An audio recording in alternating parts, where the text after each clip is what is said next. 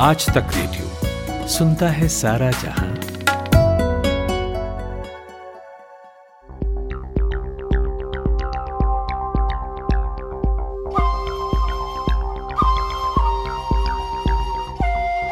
देश की इकोनॉमी अब कोरोना के साय से बाहर निकल रही है, ऐसा आरबीआई कह रही है। लेकिन कितना, यह हम आपको बताएँगे। आरबीआई ने इस बात का अनुमान जताया है कि चालू वित्त वर्ष की आखिरी तिमाही में जीडीपी पॉजिटिव जोन में दिखेगा। लेकिन यह कैसे संभव हो पाएगा, इसकी जानकारी आपको हम देंगे। अभी बताई दोनों बातें रिज़र्व बैंक के गवर्नर शक्तिकांत दास ने कही है। साथ ही उन्होंने कहा है कि चालू वित्त वर्ष में इकोनॉमी में नौ दशमलव पाँच फ़ीसदी की गिरावट आ सकती है। अर्थव्यवस्था में जब गिरावट होती है, तब इसके नुकसान का एक ठीक ठाक हिस्सा हमारे आपके हिस्से भी आता है। कैसे और कितना, इसकी भी जानकारी आपको इस पॉडकास्ट में मिलेगी। तो चलिए, बिना और अधिक भूमिका बांधे शुरू करते हैं। नमस्कार, मैं हूँ ऋतुराज और इन तमाम सवालों का जवाब देने के लिए मेरे साथ हैं आर्थिक मामलों के जानकार और इंडिया टुडे हिंदी पत्रिका के एडिटर अंशुमान तिवारी। तो अंशुमान सर, सबसे पहले यही बताएँ कि कल जो बातें आरबीआई के गवर्नर ने इकोनॉमी को लेकर कहीं साथ ही नीतिगत दलों को लेकर भी जानकारी दी। उसका सार क्या है? पहले इसे छोटे में समेट दें, फिर आगे एक एक करके सभी सवालों के जवाब जानेंगे। ऋतुराज, आरबीआई की मॉनेटरी पॉलिसी कमेटी की बैठक महत्वपूर्ण थी इस बार। हर बैठक महत्वपूर्ण होती है लेकिन अब जबकि अर्थव्यवस्था में अनलॉक शुरू हो गया यानी लॉकडाउन खत्म हो रहा है और गतिविधियाँ सामान्य करने की कोशिश की जा रही है तब आरबीआई से काफ़ी सारी चीज़ों की अपेक्षाएँ थी। आ, ये इस बैठ ये बैठक थोड़ी विवादित भी हुई थी क्योंकि इसमें आ, इस एम जो मॉनिटरी पॉलिसी कमेटी है उसमें तीन सदस्यों के कार्यकाल खत्म हुए थे जिनके जिन्हें सरकार ने नियुक्त करने में देरी की थी। आ, हमेशा जब रिज़र्व बैंक अपनी बैठक करता है तो एक एक एक प्रत्यक्ष रूप से एक अपेक्षा इस बात की रहती है कि ब्याज दरों में कमी या बढ़ोतरी पर आरबीआई का क्या नज़रिया होता है जिसको कि हम मॉनेटरी पॉलिसी की, की भाषा में स्टांस कहते हैं या या या ये होता ये जिससे हम जानते हैं कि क्या रिज़र्व बैंक ब्याज दरों में कमी करने वाला है कि नहीं है। तो इस बार रिज़र्व बैंक ने रेपो चार फ़ीसदी पर केंद्रित रखी। रेपो रेट वो रेट होती है जिस पर बैंक रिज़र्व बैंक से कर्ज लेते हैं और ये इंडिकेटिव रेट मानी जाती है क्योंकि इसके आधार पर बाज़ार में ब्याज दरें तय होती हैं। रिज़र्व बैंक ने ब्याज दरों दरों में कमी ना करके ये स्पष्ट रूप से संकेत दे दिया कि बाज़ार में कर्ज की मांग नहीं है और कर्ज सस्ता कर देने से भी कुछ होने वाला नहीं है। और ये चीज़ इस बात से भी प्रमाणित होती है कि रिज़र्व बैंक ने जो ताज़ा आंकड़ा जारी किया है, उसमें वस्तुतः भारत में कर्ज की मांग घट गई है बढ़ने के बजाय। यानी अगर पिछले साल इसी साल अभी तक लोगों ने सौ रुपए का कर्ज लिया था तो इस बार पचास, नब्बे रुपए का ही कर्ज लिया है। और ये तब है जबकि सरकार ने इतना बड़ा आत्मनिर्भर पैकेज घोषित किया। रिज़र्व बैंक ने ब्याज दरों में कमी की। बैंकों को बार बार हाका दौड़ाया गया कि जाइए कर्ज है, लेकिन वैसा नहीं हुआ। तो रिज़र्व बैंक को लगता है कि ब्याज दरों में कमी का भी कोई लाभ नहीं है। तो एक ये महत्वपूर्ण फैसला था इसके अलावा दूसरी चीज़ जो रिज़र्व बैंक से उम्मीद थी कि वो का प्रोजेक्शन देगा कि भारतीय अर्थव्यवस्था कितनी डूबेगी कितने गिरेगी और कितना उभरेगी महँगाई की क्या स्थिति होगी इसके आज कुछ आकलन रिज़र्व बैंक ने दिए काफ़ी समय के बाद। आ, कुछ आकलन नहीं है जिन पर हम आए जिन पर हम आगे बात करेंगे। और तीसरी जो महत्वपूर्ण घोषणा थी जिसको कि जो अगर आप जिसे बड़ी बड़ी या नई या पॉलिसी घोषणा माने वो रिज़र्व बैंक ने कहा कि जो रियल टाइम ग्रॉस सेटलमेंट होता है जिसको आर हम कहते हैं जो बैंकों से बैंकों के बीच या बड़ी कंपनियों और बैंकों के बीच बड़े देनदारों के बीच में जो जो विनिमय होता है, जो आरटीजीएस इसको कहा जाता है, वो अब चौबीस घंटे होगा। पहले यह प्रक्रिया एन के साथ जो एन एक प्रक्रिया होती है, जिसके तहत आप एक बैंक से दूसरे बैंक में ऑनलाइन फंड ट्रांसफ़र करते हैं, उसी तरह से आर भी दिसंबर से से 24 घंटे चलेगा। ये तीन महत्वपूर्ण हिस्से थे घोषणाओं के कि हमारे आपके लिए सामान्य लोगों के लिए कर्ज लेने वालों के लिए उद्योगों के लिए आ, ये पॉलिसी बेनाइन है या इस पॉलिसी का कोई कोई सीधा असर हमारी आपकी ज़िंदगी पर या आज के फैसलों पर नहीं पड़ेगा कम से कम ब्याज दर की दृष्टि से। तो एक चीज़ जो समझ में आई पहली बात की ब्याज दर को आरबीआई ने मेंटेन रखा है ना बढ़ाया है ना घटाया है। हाँ। इसके पीछे आरबीआई क्या देख रहा है? इसके पीछे आरबीआई ये देख रहा है कि कर्ज की मांग बाज़ार में बिल्कुल नहीं है है। और पिछले छह महीने में जो अर्थव्यवस्था में गहरी मंदी है और जिस तरीके के आकलन भविष्य में आ रहे हैं, उस हिसाब से रिज़र्व बैंक को लगता है कि ब्याज दरों में और ज़्यादा कमी करने का मतलब है कि बैंकों के लिए समस्या और बढ़ा देना। जैसे हमारे पास जो ताजे आंकड़े भी आए हैं, वो बताते हैं कि बैंकों का डिपॉजिट बढ़ा है और क्रेडिट नहीं बढ़ा है, अर्थात बैंकों की बैलेंस शीट पर और ज़्यादा दबाव है। बैंकों का मुख्य धंधा है जमा जुटाना और कर्ज देना। और अगर उनके पास डिपॉजिट्स ज़्यादा हैं और उनके पास कर्ज लेने वाले कम हैं तो इसका मतलब है कि जो पूंजी वो ला रहे हैं, उसकी लागत जिस पूंजी को वो कर्ज दे रहे हैं, उससे ज़्यादा हो रही है। और इसलिए अगर ब्याज दरों में और ज़्यादा कमी की जाएगी तो बैंकों के लिए और ज़्यादा समस्या बढ़ेगी। तो इसलिए फ़िलहाल परिस्थितियों को यथास्थिति में छोड़ दिया गया है।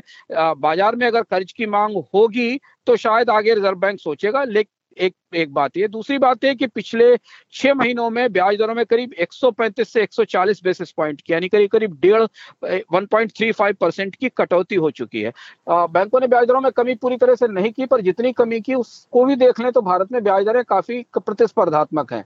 काफ़ी कम स्तर पर है, लेकिन उसके बाद भी लोग कर्ज लेने नहीं आ रहे हैं। तो रिज़र्व बैंक को ये लग रहा है कि अगर बाज़ार में ब्याज दरों में और कमी की गई, और ज़्यादा पैसा छोड़ा गया तो फिर वो महँगाई की आग में पेट्रोल का काम करेगा। और बाज़ार में जितना ज़्यादा मुद्रा होती है और डिमांड नहीं होती है, महँगाई बढ़ने का जोखिम ज़्यादा होता है। तो इसलिए रिज़र्व बैंक ने अपनी निगाह अब महँगाई के नियंत्रण की तरफ़ बढ़ा दी है, हमारे आपके देखने के लिए। पर पीछे रिज़र्व बैंक अपनी मुख्य भूमिका में इस समय आ गया है कि उसको सरकारों के लिए कर्ज जुटाना है, केंद्र और राज्य सरकारों के लिए, क्योंकि उनके घाटे बुरी तरह आगे बढ़ रहे हैं। ठीक है ये तो हुई सर इंटरेस्ट रेट पे बात हुई आरबीआई हाँ। ने डेवलपमेंट्स को लेकर बात की ग्रोथ को लेकर बात की जीडीपी का उन्होंने कहा कि लास्ट क्वार्टर में भारत का जो ग्रोथ रेट है वो पॉजिटिव में आ जाएगा विश्व बैंक ने जब अपना आंकड़ा जारी किया था तो उन्होंने एक अगले साल का भी प्रोजेक्शन दे दिया आरबीआई। इस बात से बचता दिखा ये बात बता नहीं रहा है किसी तरह के आंकड़े नहीं पेश कर रहा है इसको कैसे हम्म। समझें पहली चीज़ तो आरबीआई ने जो आज प्रोजेक्शन दिया ना ऋतुराज उसमें कंट्रोडिक्शन है उसमें एक असंगति है। आरबीआई ये कह रहा है कि भारत की आर्थिक विकास दर इस साल शून्य से नौ दशमलव छह फ़ीसदी नीचे रहेगी यानी 9.6 परसेंट की नेगेटिव ग्रोथ है। और उसके आद, उस कि उसे, उस, यह कहते हुए आरबीआई ये कह रहा है कि आखिरी क्वार्टर में भारत की ग्रोथ रेट पॉजिटिव हो जाएगी। अगर आखिरी क्वार्टर में भारत की ग्रोथ रेट पॉजिटिव होनी है तो एक मोटी गणित है, इसके लिए कोई अर्थशास्त्री होने की ज़रूरत नहीं है कि जब पहली तिमाही में भारत की अर्थव्यवस्था तेईस मंजिल नीचे गिरी है, अगली तिमाही में वो कम से कम बारह मंजिल नीचे गिरेगी, तीसरी तिमाही में दस परसेंट दस मंजिल नीचे गिरेगी तो अचानक इतना सारा घाटा भर के चौथी तिमाही में वो पॉजिटिव कैसे हो जाएगी? तो रिज़र्व बैंक में, चूँकि रिज़र्व बैंक की अपनी एक सीमाएँ हैं, राजनीतिक दबाव है, वो वो इन वास्तविकताओं को नहीं बता सकता, इसलिए उसने एक होप इसमें छोड़ दी है, जो कम से कम उन लोगों को थोड़े समय के लिए राहत देगी, जो कह रहे हैं कि नहीं, चीज़ें बेहतर स्थिति में जल्दी आ जाएँगी। लेकिन रिज़र्व बैंक की अपनी रिपोर्ट और उस रिपोर्ट के अंदर के जो आकलन है और मॉनिटरी पॉलिसी कमेटी की रिपोर्ट के जो बिटवीन द लाइन्स है, वो एक क्लियर बता रही कि ये साल भारत के लिए नेगेटिव ग्रोथ के साथ खत्म होना है।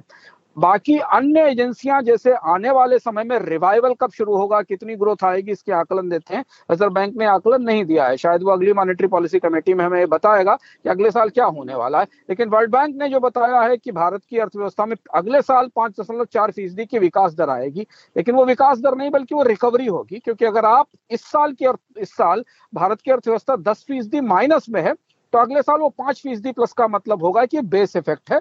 यानी भारत की अर्थव्यवस्था में कुल पाँच फ़ीसदी की बढ़ोतरी होगी, फिर भी हम निगेटिव में रहेंगे। वर्ल्ड बैंक ने भी कहा है कि भारत को लंबी मंदी की तरफ़ देखना पड़ेगा और जो पॉजिटिव ग्रोथ है, जिसको कि हम ज़ीरो के ऊपर की ग्रोथ रेट कहते हैं, उसको आते आते शायद तेईस से चौबीस का समय लगेगा। पर यह बात कहने की हिम्मत आरबीआई में इतनी जल्दी नहीं है, इसलिए वो धीमे धीमे धीमे धीमे आपको बताएगा कि क्या परिस्थितियाँ हैं। और इसे हम ऐसे ही देख सकते हैं कि मार्च और अप्रैल से लेकर अभी तक रिज़र्व बैंक ने देश में भारत भारत के केंद्रीय बैंक ने देश को यह नहीं बताया कि भारत के आर्थिक विकास दर में का, क्या प्रोजेक्शन होने वाला है। जबकि दुनिया भर की हर एजेंसी छोटी, बड़ी, चाहे वो नोमुरा हो मोगन स्टेनली हो स्टैंडर्ड एंड पुअर हो यूबीएस हो, जितने बैंक थे, सबने प्रोजेक्शन दे दिए। पर हमारा अपना जो केंद्रीय बैंक है, वो पता नहीं किस दबाव में, किस हिचक में, अभी भी ये नहीं बता पाया कि भारत की अर्थव्यवस्था की विकास दर क्या होने वाली। अब जाकर हमें ये पहली बार आकलन मिला है कि भारत की आर्थिक विकास दर रिज़र्व बैंक की निगाह में इस साल के अंत में माइनस दस परसेंट के आसपास रहेगी।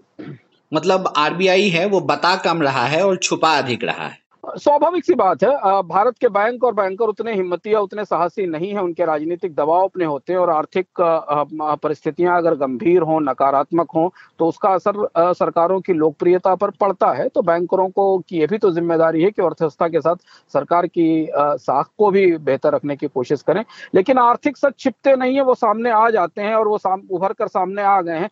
दरअसल अगर केंद्रीय बैंक अपनी साख को या रिज़र्व बैंक अपनी साख को बेहतर करना चाहे तो वो ज़्यादा फोर्टराइट होकर, ज़्यादा हिम्मत के साथ कैंडिड होकर देश को उसे बताना चाहिए कि अर्थव्यवस्था में इतनी गिरावट है, इतनी मंदी है, यहाँ तक चलेगी, इसके बाद ग्रोथ की संभावना बनेगी। उससे अनिश्चितता खत्म हो जाती है। दरअसल अर्थव्यवस्था में सबसे बड़ी चुनौती होती है अनिश्चितता अनसर्टेनिटी जब आपको पता ही नहीं कि इकोनॉमी किस डायरेक्शन में जाएगी तो आप निवेश क्यों करोगे, आप रोज़गार क्यों करोगे, आप कंपनी क्यों खोलोगे तो अनिश्चितता दूर करना रेगुलेटर्स की सबसे बड़ी ज़िम्मेदारी होती है, पर भारत में रेगुलेटर्स ही सबसे ज़्यादा अनिश्चितता रखने की कोशिश करते हैं। और सर, यहीं पे एक सवाल और पूछना चाहूँगा। कि इकोनॉमी में बार बार हम प्रोजेक्शन की बात कर रहे हैं।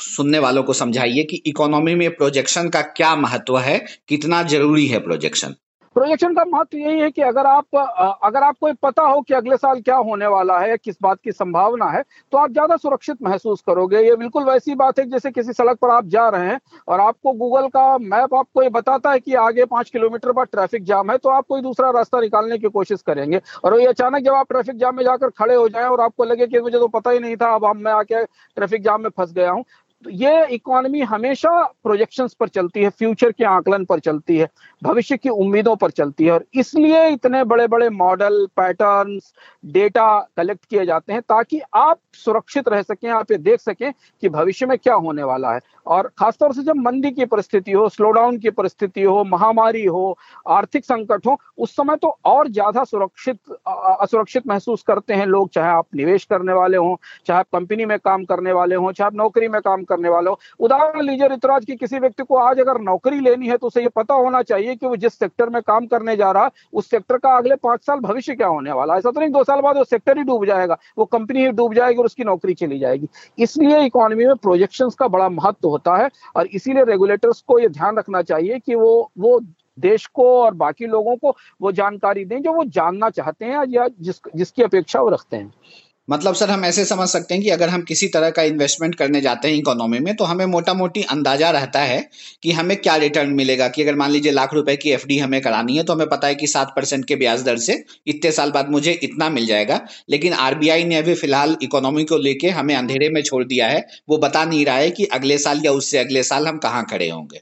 हाँ मतलब इन्वेस्टमेंट भी फ्यूचर के प्रोजेक्शन का एक हिस्सा है, पर उससे ज़्यादा बड़ी बात होती है ग्रोथ के प्रोजेक्शन डिमांड के प्रोजेक्शन इन्वेस्टमेंट के प्रोजेक्शन क्योंकि इस पर बहुत सारी चीज़ें निर्भर करती हैं। कोई विदेश की कंपनी अगर भारत में आज निवेश करने आए तो उसे कम से कम ये तो पता होना चाहिए कि अगले पंद्रह साल भारत की अर्थव्यवस्था की हालत क्या होने वाली है। और जो अर्थव्यवस्था के जिम्मेदार हैं, जो उसे रेगुलेट कर रहे हैं, जो उसको कानून बना रहे हैं, जो उसके उसके नट एंड बोल्ट चला रहे हैं, जो मशीन चला रहे हैं, वो कितने स्पष्ट हैं कि आने वाले समय में क्या होने वाला है। और इसलिए ही प्रोजेक्शन महत्वपूर्ण होते हैं। अंशुमान सर, यहाँ रुकते हैं एक छोटे से ब्रेक के लिए। जब हम ब्रेक के बाद लौटेंगे तो इस बातचीत को आगे बढ़ाएँगे।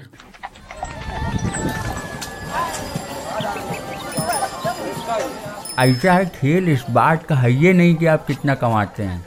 खेल गुरु, इस बात का है कि आप कितना बचाते हो। आप कैसे बचाएँ? ये बैंक और बाज़ार की ये टेढ़ी मेढ़ी बातें गले तो उतरती नहीं है। अरे तो महाराज, उनसे मिलिए ना, अपने मनी मैनेजर से।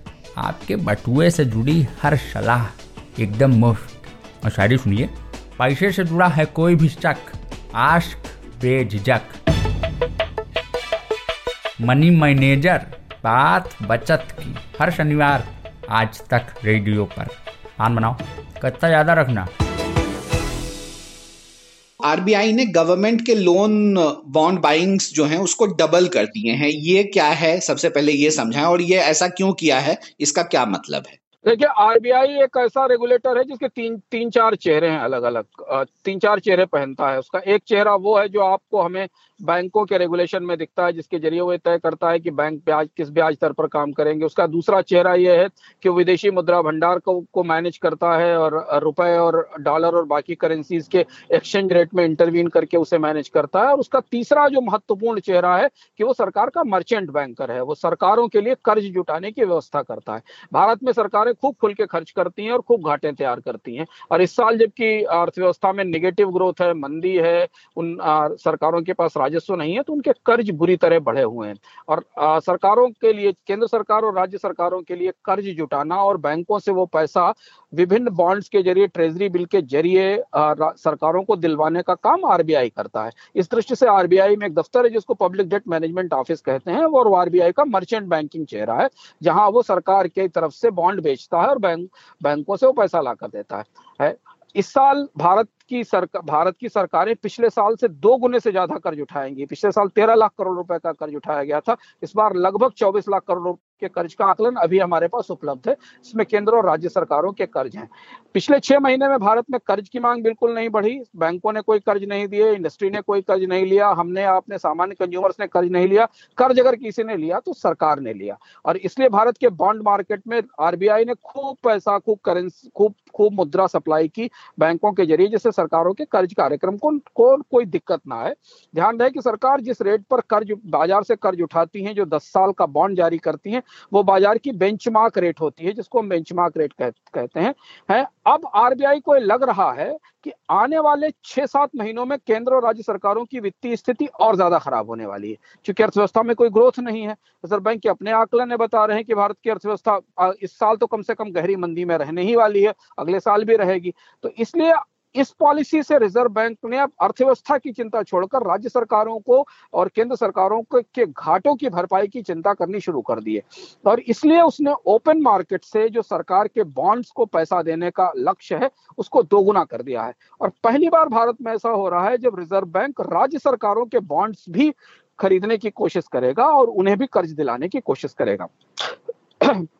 यानी यहाँ से अक्टूबर से लेकर अब मार्च तक का जो पूरा रिज़र्व बैंक की गतिविधियाँ हैं, वो इस बात पर निर्भर रहेंगी कि राज्य और केंद्र सरकारों को किसी भी तरीके से कर्ज में लेने में समस्या नहीं आए। और वो जितना भी कर्ज लेंगी, वो पैसा जो हमारा आपका पैसा जो बैंकों में बचत के तौर पर रखा है, जमा के तौर पर रखा है, उसे सही ढंग से इनके कर्ज कार्यक्रम में और बांड्स में बांटा जाए, पहुँचाया जाए, इसकी कोशिश करेगा और इसके बहुत सारे तकनीकी तरीके हैं, रास्ते हैं, इनके थ्रू रिज़र्व बैंक ये चीज़ मैनेज करता है। तो ये महत्वपूर्ण घोषणा है नीति के हिसाब से से तकनीकी तौर पर आप कहें तो इसे आप बॉन्ड बाइंग कह सकते हैं, आप ये कह सकते हैं कि राज्य की केंद्र सरकार और राज्य सरकार के कर्ज कार्यक्रम को पैसा देगा, पर व्यवहारिक रूप से समझें तो केंद्र और राज्य सरकारों की आर्थिक स्थिति आने वाले छह महीने में और ज़्यादा खराब होने वाली है, इस बात का संकेत रिज़र्व बैंक ने दिया है। ठीक है, सर। अब एक अंतिम सवाल जो हम हर बार जाते जाते पूछते हैं कि आज के समय हम कहाँ खड़े हैं इन सारे डिस्कशन के बाद और आरबीआई ने जो पहलू रखे हैं उसके बाद, हम कहाँ खड़े हैं और अब यहाँ से आगे का रास्ता क्या होने वाला है? तीन चीज़ें स्पष्ट हैं। एक तो कि भारत में बहुत कोई वी शेप की रिकवरी नहीं आने वाली है, या भारत की अर्थव्यवस्था एकदम बहुत तेज़ी से बाउंस बैक नहीं करेगी, या जिसको अंग्रेज़ी में हम डेट गेट बाउंस कहते हैं, कि एकदम नीचे गिरी और उछल जाएगी, वो संभावना नहीं है। रिज़र्व बैंक ने स्पष्ट कर दिया है। अब रिकवरी के शेप होगी, अंग्रेज़ी के एल शेप में होगी, ये अलग बात है, पर अर्थव्यवस्था में रिकवरी एकदम अगले छह महीने में में नहीं आने वाली है। दूसरी चीज़ बाज़ार में कर्ज की मांग नहीं है, लोग सस्ती कीमत पर भी कर्ज लेने को तैयार नहीं है, क्योंकि उनका भी कॉन्फिडेंस नहीं हो पा रहा है बिज़नेस और कारोबार के तौर पर। और तीसरी महत्वपूर्ण बात यह कि रिज़र्व बैंक ने यह कहा है कि केंद्र और राज्य सरकारों के घाटे आने वाले समय में काफ़ी तेज़ी से बढ़ेंगे, ऐसा संकेत दिया है, और इसलिए रिज़र्व बैंक को और ज़्यादा कोशिश करनी पड़ेगी कि उनको कर्ज मिले। अब यहाँ से जो अगला बड़ा ट्रिगर है ऋतुराज, जो अगली बड़ी खबर है जिस पर हमारी या आपकी या जो अर्थव्यवस्था को करीब से देखते हैं, उनकी निगाह यह रहेगी कि भारत की सॉवरिन रेटिंग का क्या होता है? भारत की साख का क्या होता है? भारत सरकार जिस कानून के तहत, जिस एफ़ कानून के तहत अपने कर्ज के, की, के लक्ष्य को या घाटे के लक्ष्य को नियंत्रित करती है, उस हिसाब से भारत में पूरा राष्ट्रीय कर्ज, सकल राष्ट्रीय कर्ज, केंद्र और राज्य सरकारों का कर्ज जीडीपी के अनुपात में 60 फ़ीसदी होना चाहिए। वो इस साल पचासी फ़ीसदी से ऊपर निकल जाएगा। केंद्र और राज्य सरकारों का राजकोषीय घाटा चौदह, साढ़े चौदह परसेंट होने वाला है, जो किसी भी व्यवस्था में किसी भी तरी, तरीके से से अलार्मिंग और बहुत खतरनाक परिस्थिति में है क्योंकि अगर आप बजट मैनेजमेंट कानून या एफ़ एक्ट जिसको हम कहते हैं उसके हिसाब से माने तो वो तो तीन और चार तीन से तीन परसेंट केंद्र सरकार का और तीन परसेंट राज्य सरकारों का मिलाकर छह फ़ीसदी होना चाहिए। अब यहाँ से अगली जो बात महत्वपूर्ण है वो ये होगी कि क्या Standard and Poor and Moody's जैसी जो अंतर्राष्ट्रीय एजेंसियाँ हैं वो भारत की रेटिंग डाउनग्रेड करेंगी। एक एजेंसी भारत की रेटिंग को डाउनग्रेड कर चुकी है जंक से थोड़ा ऊपर लाकर छोड़ दिया है। तो अगर भारत में सरकार के घाटे बढ़ते हैं जो बढ़ रहे हैं, अगर सरकार का कर्ज बढ़ता है तो भारत की की जो सॉवरिन साख है या जो रेटिंग है, उस पर क्या आउटलुक बनेगा? क्या अंतर्राष्ट्रीय एजेंसियाँ उस पर लेंगी, इस पर हमारी आने वाले समय में बड़ी निगाह रहेगी, क्योंकि अगर वो रेटिंग डाउनग्रेड होती है तो उसका असर हमें रुपए की कीमत पर नज़र आएगा, उसका असर हमें शेयर बाजारों पर नज़र आएगा, और उसका असर भारतीय अर्थव्यवस्था की बाकी और संकेतकों पर नज़र आएगा। ये कुछ कुछ कोड़ में खाद जैसी स्थिति होगी कि एक तो अर्थव्यवस्था डूब रही है, कर्ज नहीं है, और ऊपर से भारत की साख में भी कमी आ रही है। अब ये महत्वपूर्ण है देखना, हमारी निगाह इस पर रहेगी, अगले पंद्रह दिन से से बीस दिन में हमारे पास शायद अंतर्राष्ट्रीय रेटिंग एजेंसियों के आउटलुक आना शुरू होंगे और वहाँ से फिर हम फिर वापस लौटेंगे अपने श्रोताओं के पास और बताएँगे आपको कि इन एजेंसियों ने क्या कहा और उनका आउटलुक क्या है भारत के बारे में। शुक्रिया अंशुमान सर इस जानकारी के लिए आज हमने आरबीआई ने जो अपने फैसले किए, नीतिगत फैसले लिए और हमारे सामने जो जानकारियाँ रखी, उस पर बात की और जो जानकारियाँ नहीं रखी, जो रखना ज़्यादा ज़रूरी है, हमने उस पर ज़्यादा बात की और जो बहुत ज़रूरी भी है। शुक्रिया इस बातचीत के लिए। कैसा लगा आपको हमारा यह पॉडकास्ट कोई सुझाव हो या कोई शिकायत? तो लिख भेजिए हमें रेडियो एट आज तक डॉट कॉम पर। शुक्रिया।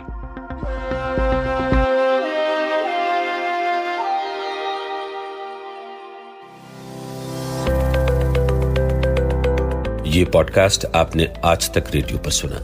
हमारी वेबसाइट पर आइए, यहाँ पर आपको तरह तरह के पॉडकास्ट सुनने को मिलेंगे। और हाँ खबरों और विश्लेषण के लिए दो प्रोग्राम ज़रूर सुनिए। सुबह सात बजे, आज का दिन, और शाम साढ़े सात बजे, दिन भर। पता वही Aaj Tak dot in slash radio आप गूगल भी कर सकते हैं। टाइप कीजिए आज तक पॉडकास्ट या आज तक रेडियो। आज तक रेडियो। सुनता है सारा जहाँ।